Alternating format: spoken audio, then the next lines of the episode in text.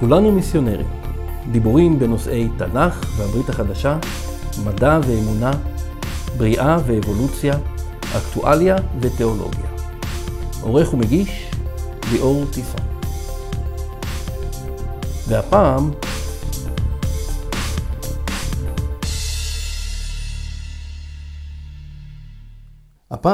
אני רוצה לנסות ולענות לשאלה, מה הבעיה שלנו? אם את או אתה מאלו שאין להם כוח למה שהם קוראים לו התפלספויות, כנראה שעכשיו הוא זמן טוב לחפש ערוץ אחר. ואם נשארתם, אז ברוכים הנמצאים, ובואו נתחיל באנקדוטה משעשעת קלה. איש אחד שאל את החבר שלו, תגיד, מה לדעתך הבעיה? הבורות האנושית או האדישות כלפי הזולת? החבר חשב שנייה ואמר, אני לא יודע ולא אכפת לי.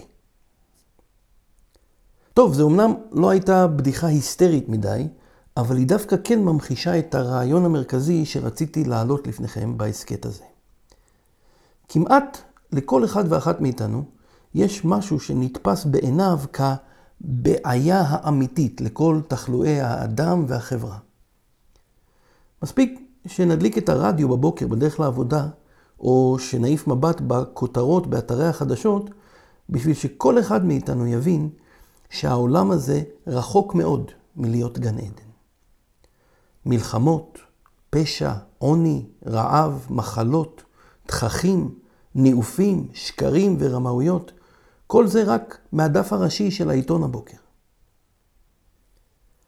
איך זה שכבר אלפי שנים מאז ראשית ההיסטוריה הכתובה, אנחנו לא מצליחים לגבש נוסחה לחיים שלווים ובטוחים?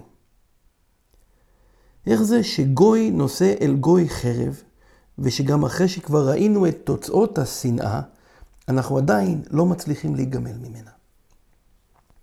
מה הבעיה שלנו? זו אומנם שאלה פשוטה, אבל עד שלא נצליח לענות עליה, הרי שאין לנו אפילו שמץ של סיכוי לפתור אותה. אם נסתכל מעט אחורה בהיסטוריה האנושית, נראה תנועות כמו תנועת ההשכלה, שדגלה בתפיסה שהבעיה האמיתית של האדם היא מחסור בחינוך והשכלה. באותם ימים רבים מאוד בעולם באמת חיו בבורות יחסית, וכמעט שלא ידעו שום דבר על תרבויות אחרות, עמים אחרים ורעיונות שונים מהרעיונות שלהם. כמות האנאלפביתים בחברה הייתה גבוהה מאוד, והמחשבה שמאחורי תנועת ההשכלה הייתה שאם נוכל לחנך את הציבור יותר, לחשוף אותו ליותר מידע ויותר אינטראקציה עם רעיונות חדשים, הרי שנוכל לפתור את רוב הבעיות של החברה האנושית. כמה מאיתנו מבינים שזה לא בדיוק עבד? מאז תחילתה של העת המודרנית וההשכלה הרבה שהביאה לנו, אנחנו אומנם חכמים יותר ומתוחכמים הרבה יותר מבחינה טכנולוגית, אבל העולם לא באמת נהיה טוב יותר. במקום מלחמות עם חרבות, קשתות וחיצים, עכשיו אנחנו כבר נלחמים עם כדורים, פצצות ואפילו נשק לא קונבנציונלי, ואנחנו מצליחים להרוג אחד את השני באופן הרבה יותר יעיל מקודם. כל הכבוד לנו ממש. האם החשיפה למידע רב יותר ופיתוח טכנולוגי מואץ פתרו לנו את הבעיה? לא ממש. הם פתרו בעיות נקודתיות, אבל יצרו בעיות חדשות והגדילו מאוד בעיות קיימות. בתקופה אחרת, לפני שהתחילו לחשוב שהמדע והטכנולוגיה הם הפתרון לתסבוכת האנושית, היו כאלו שטענו שהשיטה היא הבעיה. מהפכנים ברחבי העולם האשימו את מוסד המלוכה בהשחתת החברה, ודרשו שנכונן רפובליקות, שבהן העם ישלוט על עצמו באופן דמוקרטי. זה באמת נשמע טוב במבט ראשון, אבל אם במיוחד בתקופה הזו נעיף מבט על מעוזי הדמוקרטיה, כמו בארצות הברית ומערב אירופה, נראה מדינות שנגזר עליהן כיתוב פוליטי, שנאה פנימית ושיתוק לאומי כתוצאה מכך שהחברות שלהן חצויות כמעט בכל נושא, אם כלכלי או חברתי, ואינן מצליחות ליישם אף מדיניות באופן מלא. בישראל כבר הרבה מאוד שנים אנחנו רואים שאי אפשר ליישם שום מדיניות מתחילתה ועד סופה. אין לנו את הרוב לעשות שלום, ואין לנו את הרוב לעשות מלחמה. אין לנו את הרוב למדינת רווחה סוציאליסטית, ואין לנו את הרוב לשוק חופשי וקפיטליסטי. יש כאלה שחושבים שביבי הוא הבעיה. ויש מספר כמעט זהה שחושב שהשמאל ומחנה רק לא ביבי הוא הבעיה. יש שחושבים שהחרדים והתקציבים שהם מקבלים הם הבעיה. ויש שחושבים שערביי ישראל שחיים בקרבנו הם הבעיה. אחרים חושבים שהבעיה היא בכלל הכיבוש. יש כאלו שחושבים שהחוק הוא הבעיה ושאנרכיה היא הפתרון. ויש כאלו שחושבים שדווקא המתירנות היא הבעיה, ושצריך מדינת משטרה חזקה או איזה מנהיג שיטיל את אימתו על האזרחים כדי לעשות פה סדר. יש כאלו שחושבים שהבעיה היא בכלל כלכלית, ושאם המחירים ירדו והמשכורות יעלו, רוב הבעיות תיפתרנה. ויש כאלו שחושבים שהכסף עצמו הוא הבעיה, ושצריך לייצר חברה ללא כסף. כמו בקיבוץ, אבל בקנה מידה הרבה יותר גדול. ואני רוצה לספר לכם, חברות וחברים, שכל אלו ועוד כל מיני רעיונות שלא הזכרתי, הם בכלל לא הבעיה. חלק מהבעיות שהזכרתי הם אמנם סימפטומים של הבעיה האמיתית, אבל הם לא מקור הבעיה.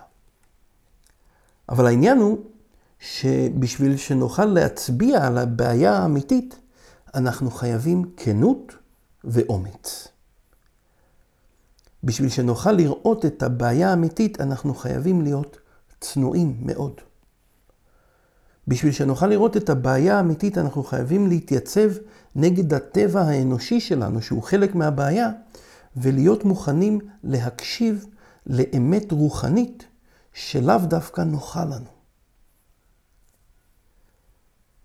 כתבי הקודש מלמדים אותנו שיצר לב האדם רע מנעוריו. הם מלמדים אותנו שבגלל חטאינו העולם הזה כבר מזמן לא גן עדן, ושהטבע הטוב שהאדם נברא איתו מלכתחילה הושחת לגמרי. לא רק שאנחנו לא טובים מטבענו, אלא שאנחנו כבר כמעט ובכלל לא מסוגלים לראות מהו באמת טוב. אם יש משהו שהמאה ה-20 לימדה אותנו, הוא שבני אדם במישור האינטלקטואלי שלהם, יכולים למצוא דרכים שונות ומשונות להצדיק את הדברים המזעזעים ביותר שאנחנו יכולים לחשוב עליהם. אם זה הקומוניסטים ששטפו לעצמם את המוח בקלישאה שהמטרה מקדשת את האמצעים, ובאמצעותה רצחו מיליונים, או הנאצים שבשם טוהר הגזע הצליחו לחנך דור שלם של רוצחים חסרי רחמים. ואפילו במאה ה-21 ראינו קבוצות כמו דאעש ואל-קאידה שבשם אותה הדת לא היססו לרצוח באכזריות רבה מתנגדים לסדר היום שהם ניסו להכתיב. ואם חשבתם שרק אותה הדת או כל הדתות הן הבעיה, אולי תתפלאו לגלות שדווקא ההומניזם החילוני באופן סמוי וחשאי רצח הרבה יותר מכל הדתות גם יחד. וכל זאת בשם זכות האישה לגופה והפלות מלאכותיות שאינן כורח רפואי. 40,000 תינוקות בשנה נרצחים רק בישראל. על מזבח נוחות האם. בהפלות שאין בהם שום כורח או תועלת רפואית. ואם משהו מכל אלו שהזכרתי עכשיו נראה לכם כמשהו שהוא לא נורא או אפילו טוב, הרי שברכותיי הצלחתם למצוא דרך באמצעות האינטלקט שלכם להצדיק דבר מזעזע ביותר. הבעיה האמיתית שלנו היא הלב החוטא שלנו. כל אחד מאיתנו, ללא יוצא מן הכלל, נולד עם לב שנמשך לחטאים מסוימים. יש אנשים שליבם מושך אותם לתאוות בצע חזירית. יש אנשים שנולדים עם נטייה לאלימות שמחפשת לעצמה צידוק. ויש אנשים שנמשכים לנהנתנות ולהדוניזם. מאז החטא הקדמון, כל צאצאי אדם וחווה נגועים במחלת לב רוחנית וסופנית שנקראת חטא. החטא אומנם מוצא דרכים מגוונות להביע את עצמו בחיים של אנשים מסוימים, אבל באופן ברור ביותר לכל בר דעת שמוכן לחשוב על כך בצורה כנה, כולנו חוטאים. מי מאיתנו לא חמד משהו ששייך לרענו? מי מאיתנו לא שיקר מעולם ואז גם שכנע את עצמו שזה רק שקר לבן, לא נורא? מי מאיתנו לא גנב שום דבר, אפילו אם זה משהו קטן או אפילו רק גנבת דעת? מי מאיתנו לא רצח אף אחד, אפילו אם זה רק במילים רעות ורצח אופי? מי מאיתנו תמיד כיבד את אביו ואת אמו ואף פעם לא צעק עליהם או פגע בהם? מי מאיתנו לא נאף מעולם, גם אם רק באופן מנטלי, בפנטזיות מיניות אסורות? חברים וחברות, בואו ונודה על האמת. הבעיה שלנו היא לא בעולם שמחוץ לנו. הבעיה שלנו היא עמוק בקרבנו, בלב שלנו, שמאז שחר בריאתנו הושחת ומושך אותנו לכל מה שרע ואנוכי ומזיק. טבע האדם הוא הבעיה שלנו. ממש כמו שהתורה מלמדת אותנו. יצר לב האדם רע מנעוריו. אבל למה אלוהים ברא אותנו עם הטבע הרע הזה? בעצם, אם אנחנו מאשימים את אלוהים בבריאת הטבע הרע שלנו, הרי שאנחנו עושים זאת מתוך הטבע הרע שלנו, והנטייה הרעה שלנו לדחוף את האשמה לפתחו של מישהו אחר. אלוהים דווקא לא ברא אותנו רעים, נהפוך הוא. ביום הבריאה השישי אחרי שאדם ואשתו נבראו, התורה מספרת לנו, וירא והנה טוב מאוד. הבריאה הראשונית הייתה טובה מאוד. וכשאלוהים אומר על משהו שהוא טוב מאוד, אנחנו יכולים להיות בטוחים לגמרי שאותו הדבר באמת מושלם. האדם הראשון היה מושלם, חווה הייתה מושלמת, והבריאה כולה הייתה מושלמת. אבל משהו קרה לאחר מכן שקלקל והשחית את הבריאה כל כך, עד שהיום אין צדיק אחד בארץ שיעשה טוב ולא יחטא. איכשהו, באמצעות הפיתוי של הנחש שהיה ללא ספק ממקור רוחני רע מאוד, האדם ואשתו נפלו למלכודת החטא ולקחו יחד איתם אל המוות הזה גם את הבריאה הפיזית שאלוהים ברא בשבילם.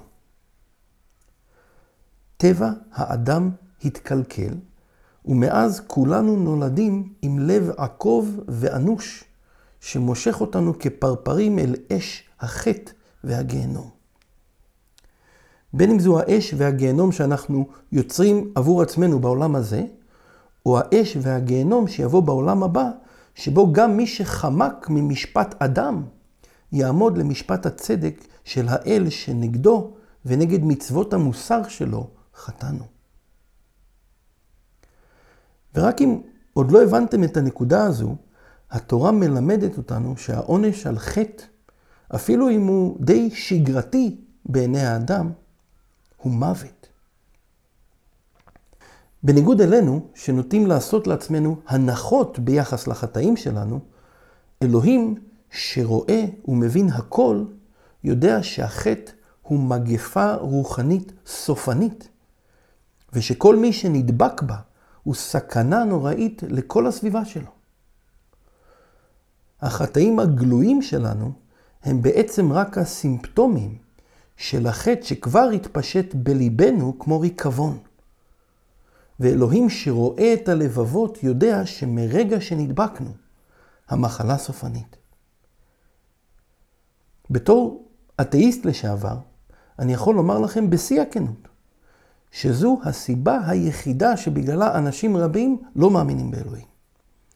זה לא מתוך ידע מדעי או כל תירוץ אחר שהאתאיסטים מנסים לאחוז בו בשביל להצדיק את חוסר האמונה שלהם, אלא בדיוק מתוך ההבנה הזו שאם באמת יש אלוהים כמו אלוהי התנ"ך, שרואה את נסתרות ליבנו וששומר לעצמו את הזכות והחובה לשפוט כל אחד ואחת מאיתנו ביום הדין, הרי שכולנו בצרה צרורה.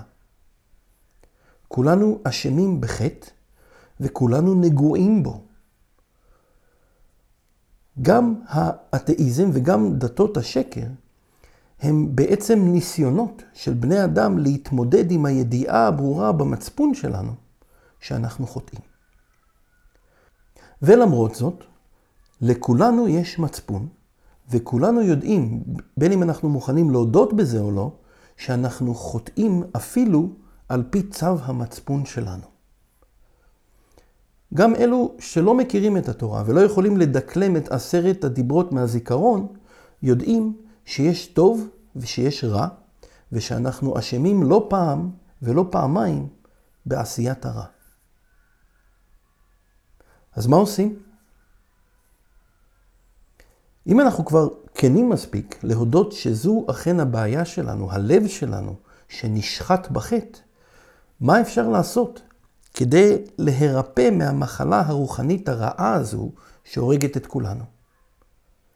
איך אפשר לקבל סליחה על חטאינו ולקבל לב חדש ורוח חדשה במקום הלב המושחת והאגואיסטי הזה שיש לנו? המצב ביש מאוד, חברים וחברות. למרות הטכנולוגיה שלנו ולמרות ההבנה הברורה במצפון שלנו שאנחנו חולים במחלה רוחנית שהורגת אותנו, אין לנו שום אמצעי להירפא ממנה. וממש כמו רוצחים ואנסים בעולם הזה שאינם יכולים לתקן כבר את הנזק שגרמו ואינם אפילו יכולים לשחד את שופטי הצדק, כך גם אנחנו לא יכולים לתקן את הנזק שחטאינו גרמו, ואין לנו דרך לשחד את האל הקדוש שישפוט אותנו על חטאינו ביום הדין. הדרך לגיהנום סלולה עבור כל בני האדם, ואיש מאיתנו לא יכול להתחמק מהחריטה. החטא שבלבבנו הורג אותנו. ממש כמו שאלוהים הזהיר את אבינו הקדמון אדם, ביום אוכלך ממנו מות תמות. לא אלוהים הוא זה ששיקר שאמר לנו שנמות. הנחש שיקר לנו כשאמר לחווה לא מות תמותו. והיום אפילו אם נתחרט מכל ליבנו על חטאינו ונתחנן בדמעות מלפני אבינו שבשמיים שיסלח לנו, הרי שהוא כשופט צדק מחויב לגזור עלינו את העונש המלא שנקבע על חטאינו. עונש מוות. הבנתם את הבעיה? זו הבעיה שלנו. ועכשיו, אם תרשו לי, אני רוצה לספר לכם את החדשות הכי טובות ששמעתם עד עכשיו.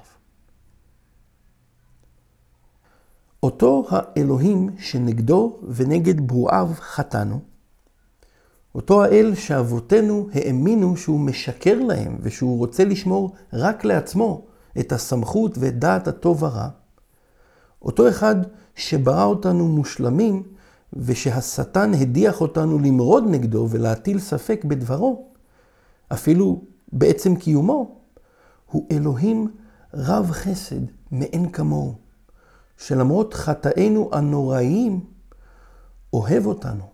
ולבבו כואב על כל איש או אישה שמת בחטאיו ונידון לאש גיהנום. ואותו האל האחד שברא את רוחנו, נפשנו ובשרנו, בגאונות אדירה ובאהבה בלתי נתפסת, עשה משהו שהוא כל כך גדול עבורנו, עד שרבים מאוד שעדיין תקועים בחטא שבלבבם, מסרבים להאמין בו. אלוהים שלח חלק מעצמו, את דברו הנצחי שבאמצעותו נברא היקום כולו, לבוא ארצה כבן אדם כמונו. אדם מן המניין שחי עלי אדמות כמונו וסבל יחד איתנו את כל הקושי והסבל שבעולם המקולקל הזה, אבל בניגוד אלינו לא חטא מעולם. בניגוד אלינו החלשים שנופלים בקלות כמעט בכל פיתוי לחטוא, אותו האיש התייצב כסלע איתן כנגד כל פיתויי השטן ועמד בהם. בעוד האדם הראשון נפל בחטא, האדם השני, דבר אדוני בלבוש בשר, עמד איתן ולא חטא. ובבוא היום, אותו האדם המדהים הזה שעליו ניבאו כל נביאי ישראל, נתן את נפשו למוות, כחלופה עבורנו, כקורבן טהור ומושלם על חטאת המין האנושי. והוא, האדם היקר הזה, שהוא דבר אדוני הנצחי שבא לעולם בלבוש בשר, הוא המשיח. הוא נתן את נפשו על חטאינו, כפי שאמר הנביא ישעיה, אכן חוליינו הוא נשא ומכאובנו סבלם, ואנחנו חשבנוהו נגוע, מוכה אלוהים ומעונה.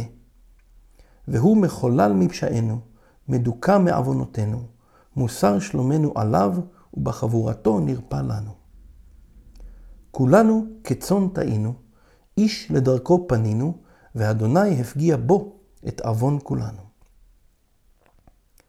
המשיח נשלח להושיע את עם ישראל ואת כל מי מהגויים שישוב בתשובה ויאמין בו, לא מאויבינו הפוליטיים ולא מרדיפות הגויים ולא מהגלות שהיינו בה, אלא להושיע אותנו מהבעיה האמיתית שלנו, החטא שלנו.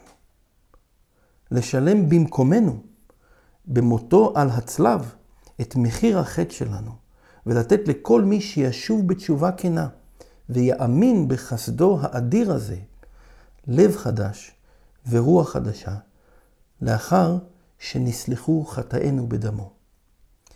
ואת המשיח הזה, לצערי, רובו של עם ישראל עדיין דוחה. קורא לו ישו, למרות ששמו ישוע, והוא אחד מאיתנו, בן ישראל. הוא לא גוי, הוא בא קודם כל בשבילנו. הגיע הזמן, חברים וחברות, שעם ישראל יפתח כבר את העיניים ויראה את משיח צדקנו. כמה גויים כבר נושעו מחטאיהם האדירים באמונה בישוע, וכמה יהודים עדיין תקועים בחטא הזה ולא מצליחים לצאת ממנו, בגלל שהם מסרבים להאמין בחסד אדוני. אני רוצה לבקש מכם באמת, בכל לב, החטא הוא הבעיה שלנו, ואלוהים נתן לנו פתרון לבעיה הזו. ישוע המשיח נצלב עבורנו, לקח על עצמו את החטאים שלנו, ובדמו ובשמו אלוהים גם נותן את רוח הקודש לכל מי ששב בתשובה ומאמין בו. יש לנו תקווה, תקווה אמיתית, תקווה חיה שרבים מאוד אפילו בעם שלנו כבר למדו להכיר אותה. אנא תיתנו לחטא הזה להרוג אתכם. נשתמע בהסכת הבא.